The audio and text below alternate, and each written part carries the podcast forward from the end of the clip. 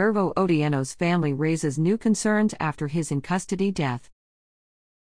Family of Ervo Odieno called for charges to be brought in Henrico County and indicated they may formally request a federal investigation into his case Wednesday, following court hearings in Dinwiddie County where a clearer picture was given of when the next big step forward will happen in the second degree murder case against 10 Henrico County Sheriff's deputies and three Central State Hospital workers. Brief hearings were held Wednesday for three of the defendants charged in the 28 year old Henrico man's death. Otieno's family also said they are considering formally asking federal investigators to get involved in the case.